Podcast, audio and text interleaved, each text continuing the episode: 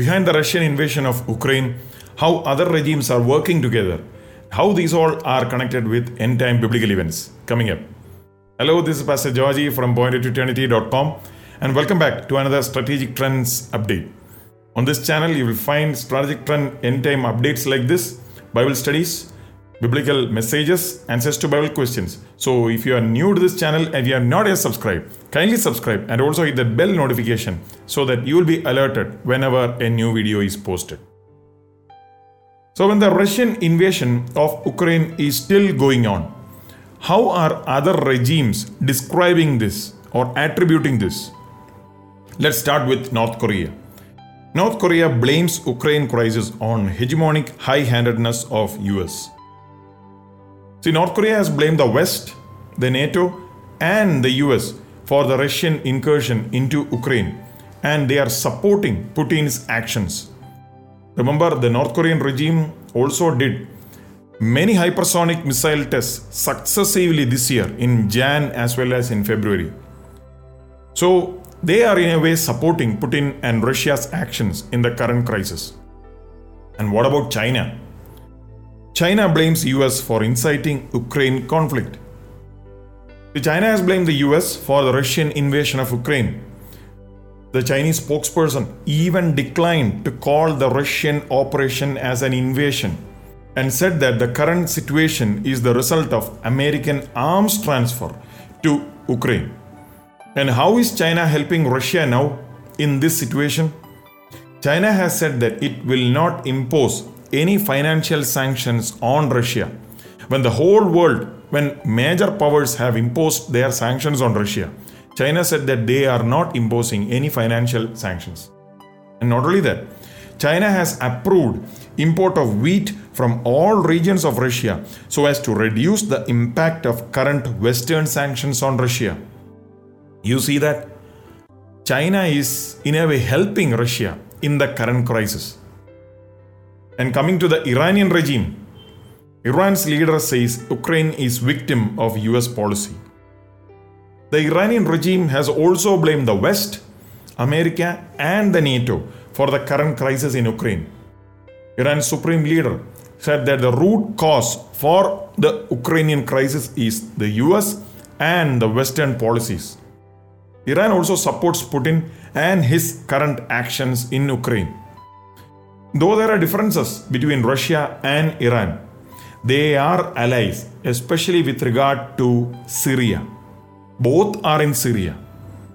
And when the world is distracted with this Ukraine crisis, Iran may have its way with regard to the nuclear deal talks that are happening in Vienna right now. Experts are saying that the deal may be about to happen in, in, in maybe one or two weeks in Iran's favor which could be a big threat to Israel. Iran is now watching the weakness of the American administration and also it's watching how Russia is handling the West, how Russia is handling all the countries' opposition against it. Iran is studying all those and maybe, who knows, they may also be emboldened to make a move on Israel rapidly. And coming to Lebanon, the Lebanese Foreign Ministry condemned Russia's actions in Ukraine. But Hezbollah, Iran's proxy in South Lebanon, they rejected, the Hezbollah representative rejected the Lebanese Foreign Ministry's condemnation of the Ukrainian invasion. See, this is not a surprise because Hezbollah and their sponsor Iran are friends of Russia. As I told you before, with regard to Syria, they are allies. And speaking of Syria, how did Syria respond? Syria's President Assad backs Russia's position on Ukraine. Assad even called this operation a correction of history. So we see Iran, Hezbollah, Syria, China, North Korea, all these regimes supporting Putin's actions. See, these regimes somehow want to oppose the West and Western moves and policies. And this was played out in the emergency session of the UN General Assembly this Wednesday, March 2nd, where countries voted to condemn Russia's aggression against Ukraine. UN votes to condemn Russia's invasion of Ukraine. And this was how they voted 141 countries were in favor, including Israel. All those 141 countries, they voted that Russia should stop this aggression against Ukraine. Meanwhile, five were against that. Who were they?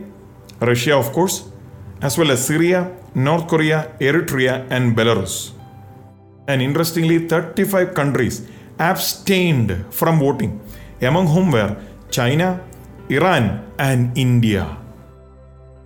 See, this resolution is not binding in any way upon Russia, but this voting expresses the views of the member countries of the UN for increasing the pressure on Russia to stop this aggression against Ukraine.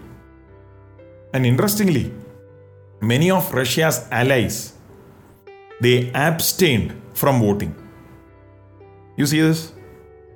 So what we see here is there's a kind of a power shift, a power realignment that is happening on the world stage right now. America is not acting the way it had acted in time past. Its influence and power, as we know, is gradually coming down. After all, America has its own share of issues back in her own homeland. And Europe, the European Union, its power and you know how the cooperation between those countries in the EU that's increasing, especially because everybody knows that America cannot be counted anymore. They have withdrawn from Afghanistan, they are pulling out from the Middle East. So, in a way, America cannot be counted as an ally anymore. That's what these countries have realized. And because of that, EU, the European Union as such, their unity and their strength and influence is gradually increasing. And Russia, despite all the voices of other nations, Russia is still continuing its aggression upon Ukraine as of now. So, as we have shared before, it's not about Ukraine. See, the Russian actions, what we are seeing right now, it's not about Ukraine, it's much beyond. It wants to increase its presence and power and challenge the West, Europe, as well as it wants to be a dominant superpower. It wants to revive that glory of the, the, the Soviet Empire. So, you may ask, how are these connected with Bible and end time prophecy? See, in the end times, there will be a revived Roman Empire in the form of the EU, the European Union. And the book of Ezekiel, chapter 38, speaks about a time when Israel is living safely, probably in the time of that peace treaty which it signs with the Antichrist. And it is in that time when Russia led coalition, we know that the Russia led coalition includes Iran, Turkey, Sudan, Libya, with Russia acting as a leader. This is what we read in Ezekiel chapter 38. And they come as a group against Israel against Israel, who is living peacefully and you know securely in her own homeland. And miraculously, God intervenes and destroys these coalition forces and saves Israel. And it is only after that destruction of Gog's armies on the mountains of Israel that the Antichrist takes control of the whole world. That's what we see in the Bible. So, when we see the current events happening very fast, Russia and other regimes rising up. And these events are all happening very fast, one after the other. Know for sure that there's not much time left. But a born again child of God need not panic. That's what we always say in these updates. If you are a born again child of God, you need not worry. Because before that Gog Magog invasion, before that end time wars that are going to happen, as per the teaching of the Bible, Jesus will come in the mid heavens to take his true church in the rapture. Can happen any moment. It can happen even right now. It can happen as a surprise, just as Jesus taught. The question is Are you ready? Are you ready to be taken in the mid heavens when Jesus comes in the rapture? If you are ready, praise God. But if you are not ready, would you want to take that commitment for Jesus right now? Would you repent of your sins? Because Jesus died on the cross of Calvary for you also. Would you accept Jesus as your Lord and Savior? Would you commit to live your life to the Lordship of Jesus Christ? Would you take that commitment right now? If so, may the Lord help you also. And as we see all these events happen very fast, just as Jesus had taught us, look up, know for sure that your redemption draws near. So let's all wait earnestly and expectantly for the appearance of Jesus in the mid heavens as he comes in the rapture. Amen. God bless you.